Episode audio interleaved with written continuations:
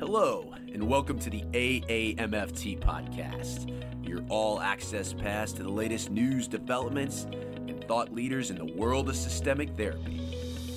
We strive to relate, educate, and innovate, one episode at a time. I'm your host, Dr. Eli Karam, and we're brought to you by the American Association for Marriage and Family Therapy. Our podcast explores topics that relationship based therapists care about in addition to featuring unique conversations and interviews with established experts, our show provides information and education on direct practice and emerging trends in the MFT profession. For more information, please visit us at aamft.org. Thanks for listening and enjoy the show.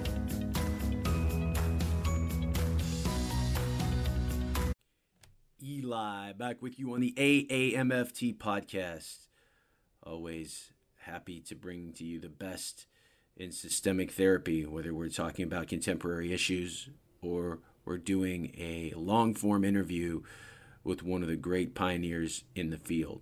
Uh, that we have gotten a, a, very positive response to those interviews we've done here in the first year of the podcast. And today, uh, someone that, even if you've never heard her speak, you've certainly read one of her books if you've been through any MFT or systemic therapy training program. I'm talking about Monica McGoldrick.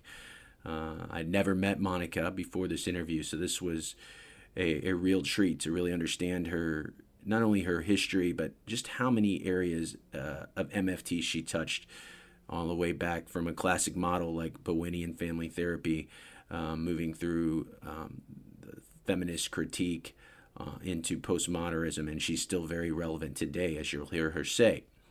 Uh, Monica is the co founder and director of the Multicultural Family Institute, that's in Highland Park, New Jersey. She's also an adjunct faculty at the Robert Wood Johnson Medical School. Many of her books, as I said, you've probably, uh, even if you didn't know this was Monica, you've read this in your training programs, including Genograms, uh, Assessment and Intervention, a book that explains the use of genogram mapping with famous examples of people from history like Sigmund Freud to the Fondas and the Kennedys. And she'll talk about in the interview how she got that idea to use famous people. She's also written Ethnicity and Family Therapy, a book that discusses the patterns of 51 different cultural groups. The Expanded Family Life Cycle is a book that explores in a readable fashion the human evolution through the life cycle. Living Beyond Loss is a book about grief and unresolved mourning. And finally, Re Envisioning Family Therapy, Race, Culture, and Gender in Clinical Practice has been a gold standard in the field, outlining the importance of the socio-cultural factors that influence family systems in our society today. Monica was born in Brooklyn. She grew up there uh, and spent some time in Salisbury, Pennsylvania, her ancestry is given to genograms. We're big into ancestry. Her ancestry is from Ireland. Uh, her mother's ancestors came from West Cork. She's a quite an accomplished academic. She majored in Russian studies at Brown before receiving a master's in Russian studies at Yale. Fell in love with New, New Haven, and that is when she also developed her love for working with families. You'll hear her tell in the podcast how she discovered social work and family therapy, receiving her MSW and later an honorary PhD from the Smith College of Social Work. Ladies and gentlemen, I proudly present to you Monica McGoldrick. All right, I am so pleased to be joined on the AAMFT podcast by family therapy pioneer Monica McGoldrick. Monica, I've been uh, looking forward to this interview for a long time because uh, I've never spoken with you or we've, we've never met, but I am a big fan of your work. So, so the first question is how does someone, and I've done some homework on you too, so how does someone with a advanced degree from Yale in Russian end up in family therapy? By being in love with Dostoevsky in the first place. That's where it started, I'm sure. Yeah. That it was so, like the psychology of it. Yes. So tell so, me of your, your journey into uh, this great profession. Oh, well, it's kind of an oddball story. I was finishing my my master's degree in Russian studies, which was a terminal degree. You then had to, it was a new pro- relatively new program. It's no longer exists actually, and um, I couldn't really get a job because it was very political. Either you were considered commie or you were working for the CIA or something. And neither was my interest. Um, so I really didn't know what I was going to do. So uh, this guy picked me up in uh, a diner in New Haven, and uh, he was studying to be a psychologist. And I thought, wow, there's something you could study and you'd have something to do at the end because I had never thought about what I would actually do. And overnight, I decided to switch fields. Oh my gosh. So, it wasn't even a life. date. It was just like a, A breakfast, you know, a chance encounter. And, Wow. uh, and, um, my parents were very supportive, which was really great because I didn't have a good relationship with my mother, but she was fabulous. And it was like, if that's what you want to do, that's it. So where are we in the timeline here? Like late 60s? So this is uh, 1966. I gr- graduated from college in 64, two years earlier. This was June of 66, May, May. And uh, so what was I going to do? It was like I went and I talked to somebody at Yale who was actually a wonderful guy named Jack Levine, who ended up being very helpful to me. And he sort of laughed at me at my idea that you know any chance I could like come into your department and like start now and he's like no but why don't you why don't you go to the mental health center which is just about to open because you know you got to be sure that this is what you want to do and you only decided yesterday so I I did I got a job at the mental health center I, the day I began the day the doors opened and uh, Rachel Robinson, Jackie Robinson's wife, was my first boss and supervisor. That's Fantastic. amazing. The Jackie woman. Robinson. The very Jackie Robinson, who was my childhood hero. Oh, so you, His so you He was, he had been my, I mean, my eighth birthday was spent at Ebbets Field, you know, right over the dugout where Jackie Robinson came in. He was my total hero in childhood. so she was a social worker, No, she was a nurse, psychiatric nurse. psychiatric nurse. Wow. and she was the head, uh, the head honcho hiring people for this new community mental health center, which was just starting up. And so I worked there for a year. and I thought I wanted to be a psychologist, but the psychologists didn't seem to be doing anything really interesting. It was sort of, I worked on the inpatient unit, the day hospital, the emergency unit. I mean, I worked in different units during that year, but the psychologists were just called in when you had a problem patient. And they would take a long while and write up some report that nobody could understand. And as we used to think of it, you know, you wheel in the psychologist and you wheel him out, and then you still are left with the difficult patient Yeah, because they did the assessments. They weren't in the trenches like. Uh, like Right, and they were just right, you know, using this very complex language, and everybody just sort of shrugged and went on trying to figure out, well, what do we do now? But the social workers dealt with the families, and I I was working as a psychiatric aide, so I got to, you know, basically live with the patients and then to see their families if I was on the afternoon or the evening shift. So it's like, whoa, these people come from pretty weird families. So at some point during the year, the social worker was quite overwhelmed and she asked those of us who were psychiatric aides, is there anybody who'd be willing to volunteer to see families and I'll supervise you? And I was like, my hand shot up. It was like, wow, count me in. Families are the most part.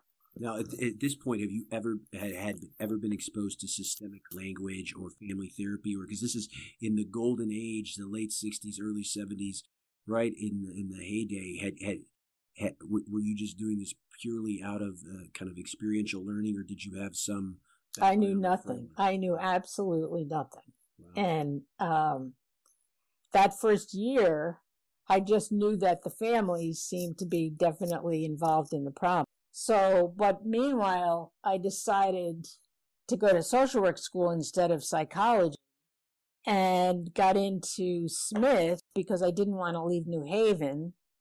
And Smith would, you know, you only went there in the summer, so I could live in New Haven and have a placement there. And uh, that seemed like a good idea. And the only problem was that people told me that Smith might send you elsewhere if they thought you, I don't know, had problems or needed a change or something. And I had no interest in going anywhere else. I, w- I wanted to stay right there. So the only way you could stay, be guaranteed to stay, is if you were in therapy or if you if you were engaged. Well, I wasn't engaged. And but I was in therapy, so I went and asked the therapist, "How'd you like to say that I can't possibly leave you because, you know, I'm sort of too desperate and sign a letter saying that I need to stay in treatment with you." and he said, "Sure, you know, whatever." So I did. And I got placed in New Haven at one of the Yale hospitals, which was a great first placement because they at that hospital it was it was um, run by a psychiatrist who really thought systems and um, the no family could could be hospitalized there if they didn't agree to come basically three four times a week twice for groups saturday morning every family had to come and you met in a big group and all the staff were there. And Wednesday nights, people met without the identified patient.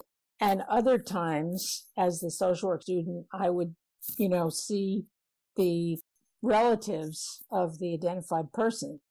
And meanwhile, I was learning everything about systems from everybody I could because I was in love with, by that time, with family therapy and so had your earliest your earliest influences as far as what you read or what you saw in this golden age of family therapy? Who were who were the people that impacted you the most?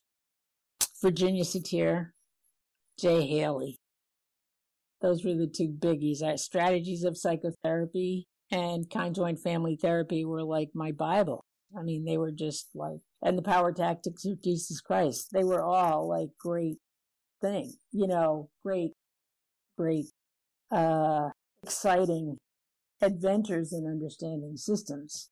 And then, so I finished school in 69 and continued to work in New Haven. I got a job there. And, uh, in, in 19, hospital setting or community mental health?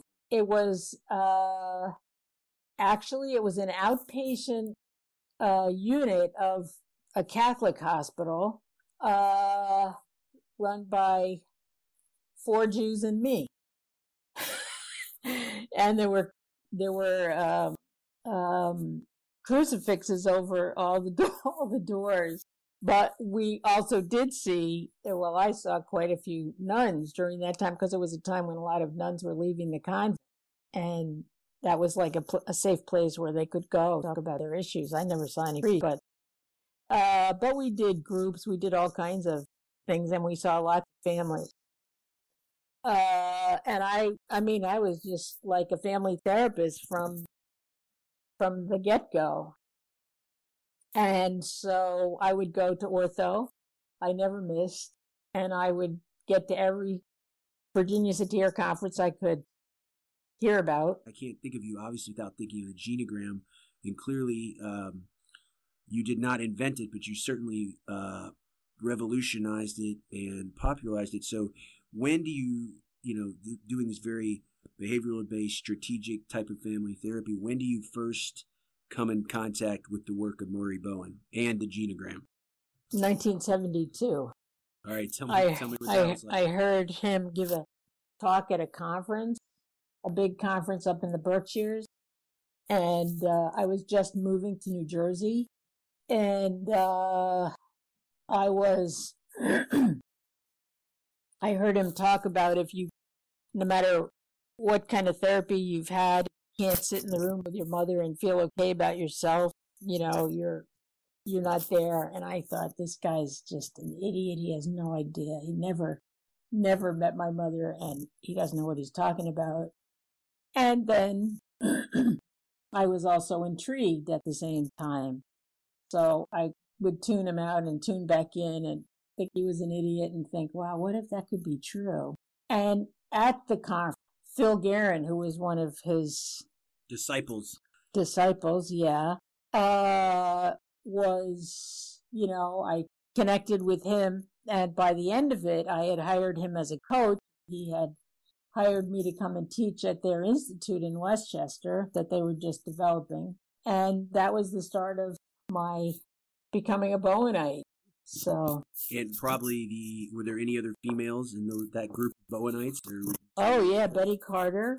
Oh, we're going to talk about Betty. Yes, yeah, so you and Betty, that's where you first met Betty. yeah, she yeah. she was there. Peggy Papp was there, but she wasn't quite. She was interested, but not. She wasn't. I mean, Betty was.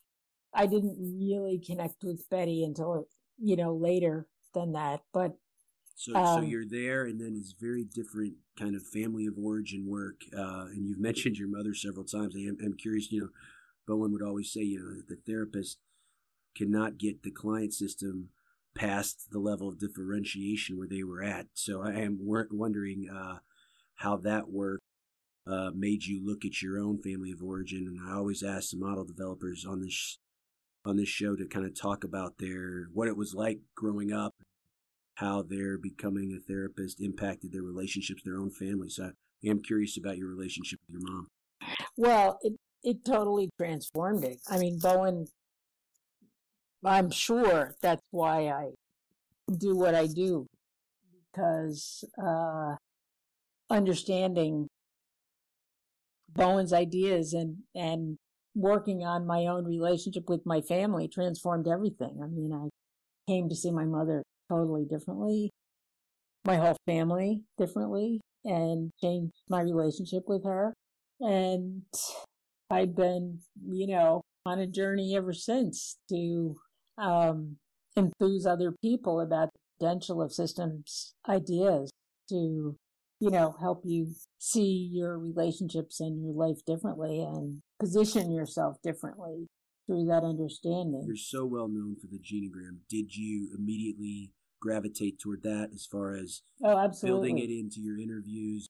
Always, absolutely, absolutely. You know, you couldn't, you couldn't, you couldn't be working a la Murray Bowen and not be using genograms. Everybody did, and it it was part of my coaching. It was part of what I did with my clients. It was part of because I was already teaching uh, family therapy right from the get go in New Jersey. I, I was got a job at the medical school and began to supervise others in working with families. And we all did genograms, right? I mean, every chart had a genogram. That was it.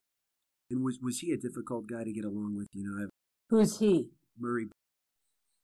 Oh, not for me. I thought he was fantastic. He was so generous uh, with his time. He was just he was great to me. I think he was not as generous to his own people as he was, but I, I found him wonderful. I mean, he was just terrific.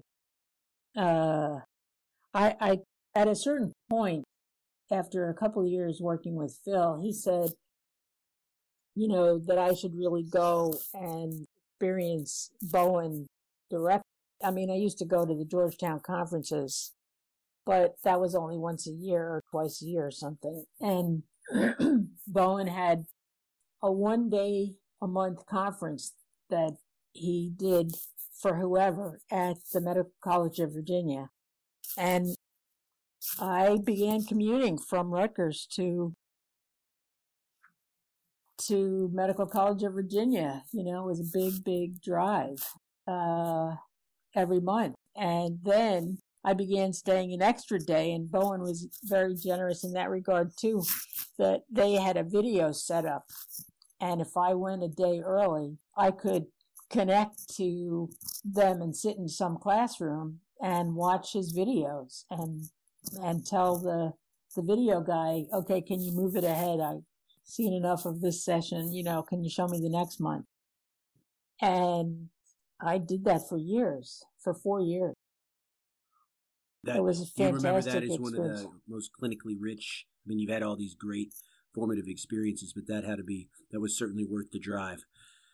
Absolutely, absolutely, and I would every time. I mean, even if I sometimes thought, you know, boring session this was, you know, and like I wasn't really sure what he was talking about. On the way home, I would find myself thinking about, oh, I got to be in touch with my aunt. I got to figure this out. I got to, you know, write to this one, write to that one, so that it was always triggering ideas about things that I needed to understand better in my own life. When did you get the idea to write the Genogram book to really, really the Bible on how to construct uh, and assess and interpret a genogram. I know that probably many people listening to this podcast, many will be, uh, uh, you know, graduate students, many will be young professionals or people that are been out in the field a long time, but probably everybody has seen well, multiple of your books that we'll talk about. But certainly that genogram book is, is one I still have and, and use often if I'm going to construct a genogram. When did you get the idea for that? Well, I um, I was very interested in in the potential of genograms for research. I wasn't a researcher, but I really thought uh, genograms would make research possible that you really could do no other way. That you could have clinical documentation of family patterns through the use of genograms in ways that you could really learn about systemic patterns. But it needed to be computerized, and I knew nothing about computers and uh, but I kind of developed the dream of computerized genogram, and so I would talk to people about it, and um, meanwhile, you know, would try to study the genograms of my own cases and my students' cases and so forth. And then one day, uh, I went to an ortho meeting in Boston, and uh, by the time I registered, uh, or signed into my room, I had three messages from friends saying, You won't believe it. Somebody has computerized the genogram. You must run down to the exhibit hall. Do not check in. Do not do anything else. Just go down there. You won't believe it. And it was Randy Gerson. And, um, and he had in fact done it. He wasn't even a Bowenite. He was just like a person who lived in DC. He was, he had been living in DC and, you know, went to a few Bowen things and he just saw genograms and thought, yeah, this is good, you know. But it would be so much easier if you computerized it because every time you draw it and you learn something new, you have to start over. And, uh, and he had a little classic Mac. Uh, and he had done it and it was like wow this is fabulous. So then he and i got together because we both fed each other's enthusiasm about um, this should be computerized. We should really do something with this. And um, we tried for years to get um, research uh, funding to get somebody to really computerize it as more than a graphic and we never really succeeded. But along the way, we were doing some little research things. I was working with uh, this other friend of mine, Michael Rohrbaugh, and uh, he said, you know, you really need to write. You know, people talk all the time about genograms, but you really need to write something about that. And I was like, yeah, you know, that's true to really explain it to people why it's such an important thing. And I couldn't write the paper because it was, um, if I tell you my genogram, you'd be interested. But if, if you know me, or I'll be interested in your genogram. But it's, as a general proposition, it's too much detail. It's really hard to con- convey what's the exciting part of genograms um, in too general a way. So, meanwhile, this is a detour from this story, but it, I guess it's relevant. I had decided I should get a PhD uh, to like improve my credentials or whatever, and uh, so I went to this university without walls uh, called the Fielding Institute out in California. Were we in the 80s now?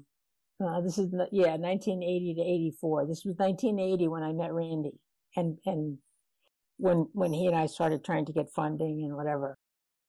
And so I started at the Fielding Institute, and they had 16 areas I that you had special you had to get uh, certified in, and starting with Freudian theory, and I was like, oh my god, back to that. I did that already. I went to Smith. It was very Freudian school and like I can't bear, uh, you know, I can't bear to go back to that. Only one field was was family therapy. Exactly. Once you think systemically, it's hard to think any other way. You could not go backward.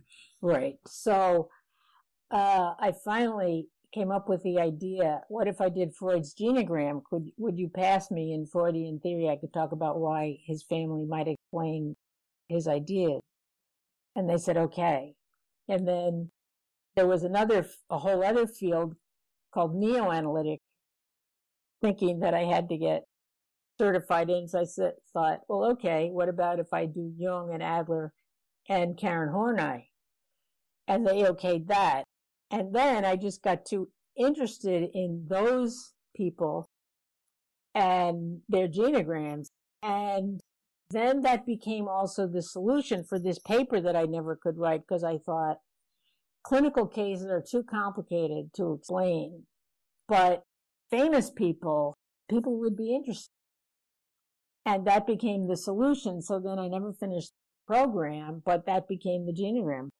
Then it was more than a paper. It was like, you know, it became a way to tell the stories that you could use famous people and people could see patterns that maybe they hadn't noticed and it would be like wow you know what that, what did murray bowen think of you expanding on his work in that wonderful way you did with that book? I have no idea. You never i can tell you i can tell you i can tell you this much. Around the same time i was um also moving towards culture and gender yeah, and yeah, so forth and and murray was not he was especially not enthused by my interest in, in ethnicity. He thought that was a real waste of time. And even on the life cycle, he was like, yeah, it's not a bad idea, but, uh, you know, I've seen bad. he did, he wrote a nice foreword for us, but I mean, he was not taken with the idea. I would consider myself, I know Bowenites totally don't, they think I left the religion long ago, but I would consider there is not a single idea that I am interested in that I do not see as totally connected to Bowen theory. Still to this minute. And, Gender, and, race, culture, social class, all of it. So you just expanded the lens of the Bowen theory. It's like he was thinking systemically about how one one person affects the other, how nature affects us, how we affect nature back and how it's all connected and there's n- nothing that's not connected. It's all part of the same thing. In 2019, you may not see a lot of Bowenian family therapists as they is eh, claiming their sole orientation, but it's hard to argue with those ACE principles. They they hold the stand the test of time. So it's glad to hear you say that. But as you expand it, so let's let's talk about those things you just mentioned. The family life cycle. And I think at that point, probably the only other person that had talked about life cycles. Haley talked about, you know, families or systems running into problems at these nodal transitions. But talk about how you and Betty um, work together to expand that framework. Okay, well, first of all, Betty and I came together around an article that we wrote for this book that Phil was doing on family therapy. Uh, Phil was, he saw himself and he was seen, I think, in those days of, I'm talking the late 70s um, as kind of taking Bowen's ideas and kind of expanding them. And uh, he forced Betty and me to uh, write this paper on the family therapist on family and family therapy with one person. And so he forced us basically to become friends, which was great because, uh, you know, we struggled at first to do that. It wasn't a natural fit. To please him. It was, well, we were just like really different. And, uh, um, uh, she was a character and a quite larger than life person. Um, and well, I like to collaborate, but I can't say it was difficult, but it was, I mean, she was at a different place in her life. And, uh, but we became extremely good friends from, and from there on until basically she retired and, and eventually, you know, got dementia and died, um, she was my closest friend uh, in so many ways that I just discussed all kinds of things with her. I mean, I was also extremely close friends during all those years with Froma Walsh. I'd gone to school with her and Carol Anderson. You bring that up. So another thing I wanted to play word association with. Tell our listeners about Stonehenge. Oh yeah, okay. And that was a place where I wasn't connected to Betty Stonehenge. I might tell you that. Uh, I, I, it's an odd way that that whole thing about Stonehenge started. I was, I had, I was interested in ethnicity and I had discovered Ireland and that I was Irish and I was like a complete enthusiast. Every summer I would go to Ireland. I was trying to find family therapists to connect to and if anybody was going, I would hook up with them. So Lynn Hoffman was going to Ireland and I didn't know her very well, but I said, okay, want to go together and we'll travel around. So she said, sure. So we traveled around and while we did, she talked about her life and was like, oh my God, she wrote conjoint family therapy. I never even knew that. I thought that was Virginia Satir alone. She gave Minuchin the name structural for what he was doing. She did, I mean, Jay Haley certainly did his own writing as well, but you know, her relationship with Jay Haley was very significant and in the things that he did. And, you know, and here she was this person who was totally, I mean, Satir was not appreciated, but she wasn't either. Oh, I think Lynn Hoffman is, is vastly underappreciated, even in our textbooks and our history of our profession. Absolutely. She was really. So I, am glad to hear you mention um, how kind of unsung she was. So she was a big influence on you as well. So she began talking. She was going to meet with different teams as because you know teams were coming in, and she was like tra- traveling around meeting people and whatever. And it was like, wow, you know, wouldn't it be great to bring some of these great women together? And Betty and Olga and Peggy Papp and Marianne Walters had couple years earlier developed the Women's Project, 1980. They had developed, and I was even seeking maybe to do a project with them. But anyway, I got the idea from Lynn of like doing this conference. So I figured, you know, the Women's Project, I'll, you know, I'll talk to them. That could be something we could do. So I went and I talked to Betty the minute I got home about this idea. And she said, Oh, that's really great. I said, Well, so why don't we do it with the Women's Project? And she's like, Well, you know, I got to talk it over with them, whatever. So it's like, Sure, you know, so you'll talk to them. And uh, so she's, she then said that I was invited to meet with them and present the idea. So I go to meet with them and present the idea, which is nothing, it's a basic idea. Why don't we women get together and talk? I mean, because like we, don't get appreciated and we don't talk to each other because we're always looking for, you know, the great men or whatever. And uh, why don't we just meet ourselves? So I presented the idea and they turned it down and said, one of them said, there was no one out there they wanted to meet, which I thought was really weird for a women's group. So uh, I thought, oh, well, whatever. So I went home and called uh, Carol Anderson and Froma and said, hey, you want to put on a conference uh, on women? What do you think? So they said, sure. So that's where it came from. That's what we did. And Stonehenge was in Connecticut. Yeah. Stonehenge was at a place where my husband and I used to go for like our anniversary. It was a wonderful inn, old inn in Connecticut. What are your and, memories? Did any great ideas that led to your, your further writings come out of that? Oh, enormous, enormous, profound, profound changes in my whole way of thinking. Uh, and very, very important, uh, the women at Stonehenge, and we have many of us talked about it since. Ever, any time we were ever anywhere at a meeting and saw one of the other people, we would always feel like we had an ally, no matter what thing might be going on.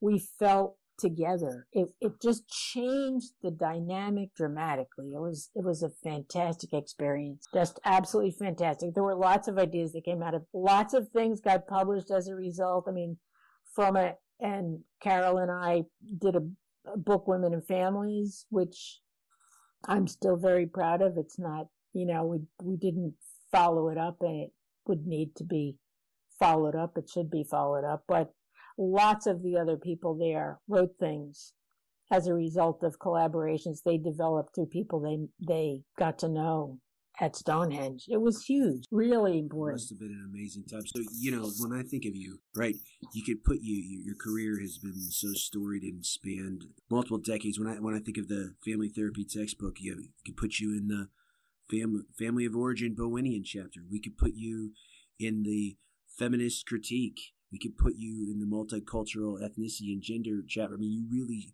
your diverse uh, interests and the scope of your career is really extraordinary. I can't think of really anybody else that has, has touched as many different areas. What do you think? Uh, a couple of questions here as we go. What do you think since you started in the profession in the late 60s through the golden age of family therapy, through the feminist critique, the 80s into the postmodern? What do you think the biggest changes in the practice of family therapy and the profession of marriage and family therapy from when you started into now? Oh, that's a depressing topic. Because what I think is that very powerful moneyed forces have had a very evil influence on healthcare and mental health care, and that systems, as we came into the field and were so excited about, is basically dead. It's not, it's really hard. Do you identify more as a social worker, a family therapist? A family therapist, yes. no, no question. No question.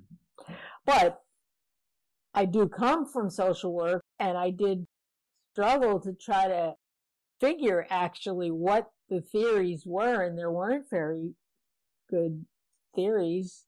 I would say, you know, not anything you could sink your teeth into, like Bowen theory, for example, or, you know, or, or many other systemic ideas that, you know, I absorbed growing up. And I, I think it's a huge loss that they didn't just take over when, when psychiatry kind of died because of big pharma and the insurance industry and managed care and all that.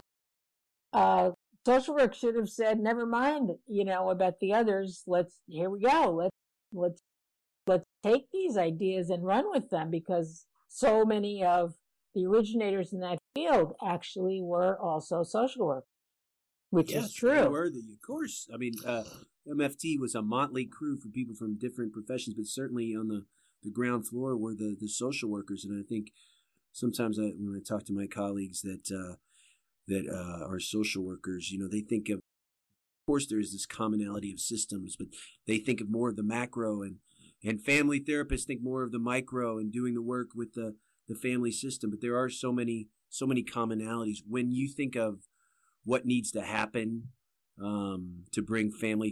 Th- People need to collaborate. Like your your very program is a great idea. I heard of one one thing recently, I went to, I was invited to um, the University of Georgia in Athens uh, by Jerry Gale. And uh, it was their 35th annual conference of social work, family therapy, and counseling. Because counseling also, I mean, that's like, you know, sort of we got all this social class status and who's ahead and which profession has, you know, more prestige and so forth and so on. rather than focusing on, you know, where are the good ideas? How, how can we get them and use them? And how do we support the people who need our help? Which is to me all I'm really interested in. Well, clear in listening to you, you, you are, you were passionate from an early age and these early experiences working in the hospital all throughout your career to these great collaborations. When you think about, I was just going through uh, looking at how many, if I just name some of your books, listeners will know that you either co authored or wrote yourself. I mean, this is just a few. There's Re Envisioning Family Therapy, there's Ethnicity in Family Therapy, there's the Genogram assessment and intervention book we talked about earlier and the family expanded family life cycle. What do you want your legacy to be? Because i mean you've touched many people collaborated with many. What do you want your professional legacy in our profession to be monica i don't care particularly about my own legacy so to speak as much as i i care that systemic ideas not get lost i recently um well let me let me say um, two things about that.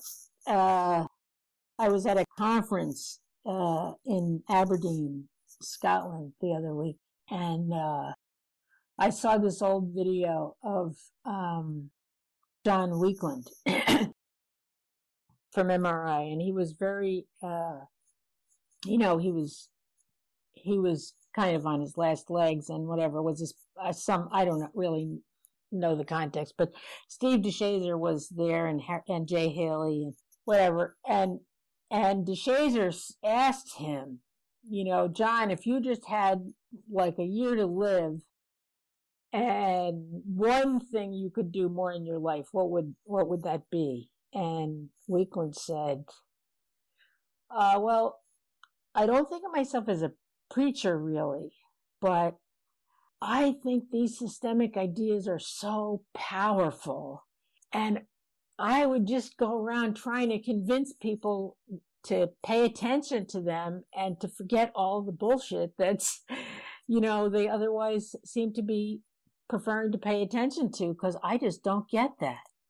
And that would be my thought is I don't understand systemic ideas seem so important to our very survival I cannot understand why so many other forces are having so much power to keep us from paying attention. So that's as I said. Once you think systemically, you can think no other way. I really believe that. When you think of the, can impact, I tell you one one more do, thing before you? Do. Sure. Okay, so at this conference, uh, I showed a, a little video that I had made We, we were talking about the history of family therapy at previous uh, International Family Therapy Association conference in, in Malaga a couple years ago with some really creative women who uh, were talking about the development of family therapy in Russia, Turkey, and Hungary. And my friend Nydia Preto and I were the discussants, and we were feeling really depressed about family therapy in the US and, you know, kind of for all the good ideas. It, it's not a good time in family therapy here. And so we were feeling pretty depressed about responding to these presentations. But we spent five days in, in Barcelona and we went to see all these fabulous things of Antonio Gaudi. And we got completely enthusiastic. And so I made a, a little movie about using Gaudi as an inspiration for the future of family therapy because Gaudi knew that all the fabulous things he did in his lifetime would ne- would never be completed in his lifetime and that it would take generations who would bring new ideas to you know finish his creations. And that's what I think about systemic. I, I don't care as much about whether I get remembered or anything I thought gets remembered but I want systemic ideas to become at the to to come to be at the core of how we think about helping people. And solving our human problems. Because I that's how I that's what I utterly believe. Beautifully said. And and what um, even if you don't want to take credit for it, what uh, do you think about the evolution of as far as your impact on uh, gender and culture? how have we done as a profession uh, as far as expanding our lens in that way? Uh, as a profession, well, as a profession, I think we're we're we're so stuck as you know, kind of a at the margins of society in terms of our status. Um, so I think that's a real problem that, you know, um, money talks and, and money and power are male arenas still and yet, and we're seeing a, you know, potentially very exciting new shifts politically, but I think while we've made great progress in the profession and also in our world, gender, you know, in terms of understanding the role that gender plays. Because when I started in family therapy, gender wasn't even a category, you know, never mind an equal category. You know what I mean? That like there could be uh, an entire presentation of 16 white men at a conference and people would think, wow, that was great and they wouldn't even think that there wasn't a single woman or a single person of color there. Nowadays, at least we don't feel comfortable. We still maybe do that predominantly, but we at least are feeling uncomfortable about it or more uncomfortable about it. I mean, I, I think there's still a terrific pressure from the dominant groups to have it be white therapy for white people male white people especially, and that women's needs are not obviously taken into account here or around the world. Do you still do family therapy? Uh, yeah. How often? And, and as much it, as I can. And um, the good thing about if no one's seen Monica work, I highly recommend. She's made well, countless training tapes, but if you really want to see how to, I'm thinking of this tape you made, oh, probably about 10 years ago, and you're working with this African American gentleman who doesn't really see how his he's getting ready to have a child and he really doesn't see how doing a genogram or understanding his family of origin is relevant and by the end of the hour you've created this beautiful picture and it, like a light bulb goes off for the guy. You know that oh thank i i know that you know that i made a follow-up video last year. 10, 10 years later with him and his wife and his wife's father yeah. Listeners of our podcast know these model developers one of their common factors is is the passion and the way they thought of the field and their work early on in their career it very much endures to the later stages of that career and that is certainly true in you monica mcgoldrick i have one last question to ask everybody else so you know we talked a little bit about your mother earlier and the bowen kind of really opening you up to all these things thinking your family of origin so what about your family of procreation what have done well, so my husband is an engineer. He started out as a physicist. And I'm never aware of his, he never wants to socialize with my family therapy buddies because we talk too much about stuff. But he's a, he's a, incredibly intuitive and uh, he always knows, uh, picks up the vibes on you know, who let us down, who didn't come through with something they were doing, who was like talk too much, you know, are are various the foibles of the people in the field, even though he spends no time directly with them, but he always knows. And uh I would say he has uh become an enormously better husband uh, over the decades. We're almost 50 years married. Next year it'll be 50 years. Uh, and he taught me a lot about culture. He comes from Greece and grew up there and he still, you know, has family there and, um, and I think we've had our separate spheres and that's been good for me. Uh, because I think had I married somebody that I could have shared more with. It would have been hard as a woman. I didn't even realize that for many, many years. But I think the fact that he had nothing to do with my sphere of life, I think was a blessing, really. And my son uh, makes movies for the NBA. And uh, I adore my son. Uh, he was the most fabulous baby child person you could ever want. Uh, and he was in his earlier days, uh, what they used to call an after kid because we used to go every year to the family therapy meetings and he was, he was one of the kids who, you know, grew up knowing my friends and having to sit through sort of boring dinners. Uh, and he has a son who's one and a half who I'm just totally in love with as another, I was with my son. Another generation. Another add generation. To your, add to your genogram. and I'm I'm wondering what in the world is is the world going to be like for him, and I'm just just hoping and praying that you know um, we make the world a better place by the time you know his challenges really come along when it, he's an adolescent and so forth. You know, because we're not we're not taking care of him. Well, I hope so too. I mean, I have learned uh, so much this hour. You really have, uh, in your own kind of uh, professional, in our own professional genogram as marriage and family therapists in this profession, you've certainly touched many and impacted and collaborated with many. Uh, do you have any any last things, uh, words you want to leave our listeners with? Because a lot of people will listen to this, and sometimes you know, you only read about someone or you read their books or you see their videos, but this is really uh, kind of personalized. It's what I love doing these interviews. The the really important people behind the models, behind the writing. Any final words, Monica, you want to leave our listeners with? Please plug anything you want to at the end. If, if anything, your project you're working on, or you'd like people to check out, let them know. On on on YouTube, um, anybody can go and look and put in Multicultural Family Institute and watch these little videos. And, and what will I see in these videos? Because I'm going to go. Well, like there's one about step families and in-laws. There's one about working with couples. There's one about work about immigrant families. We're just they're just like little 15 minute videos where they're in in process.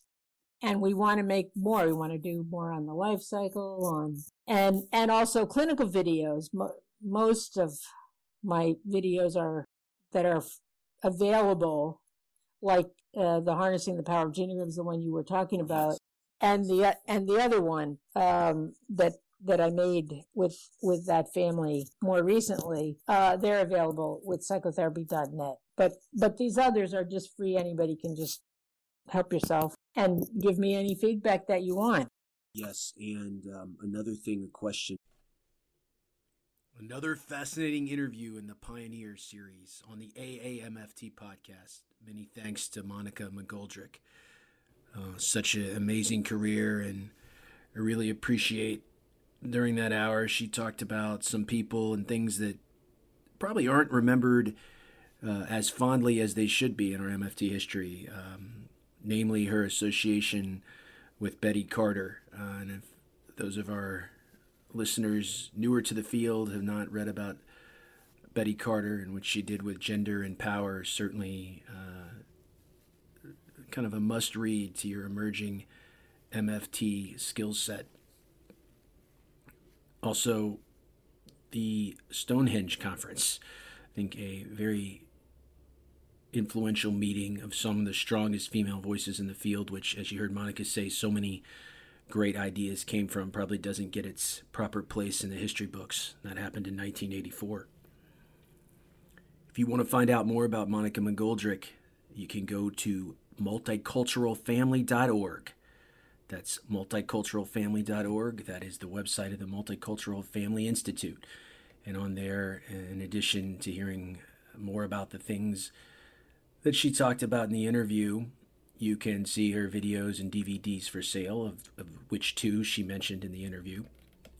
Monica wanted me to pass along that, again, the software that she prefers to use, which is almost a very popular question, is GenoPro, which she has been associated with almost since the origin.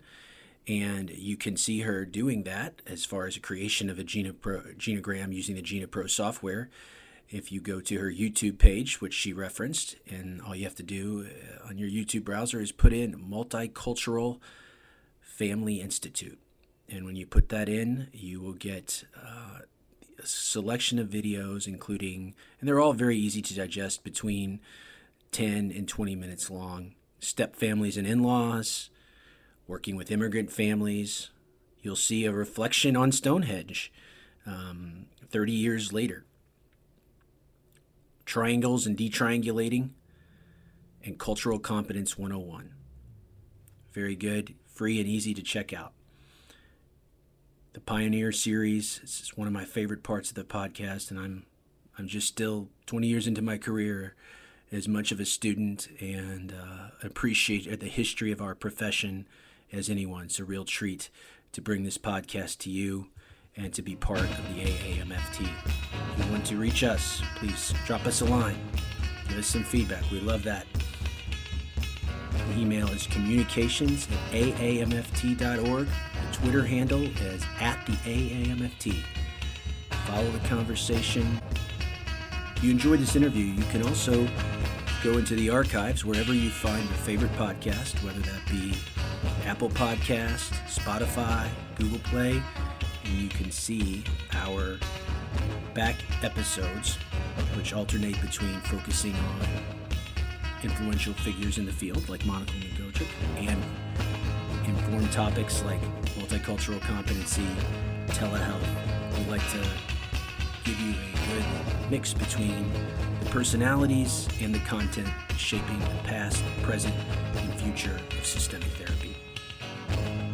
Until next time, stay systemic, my friends.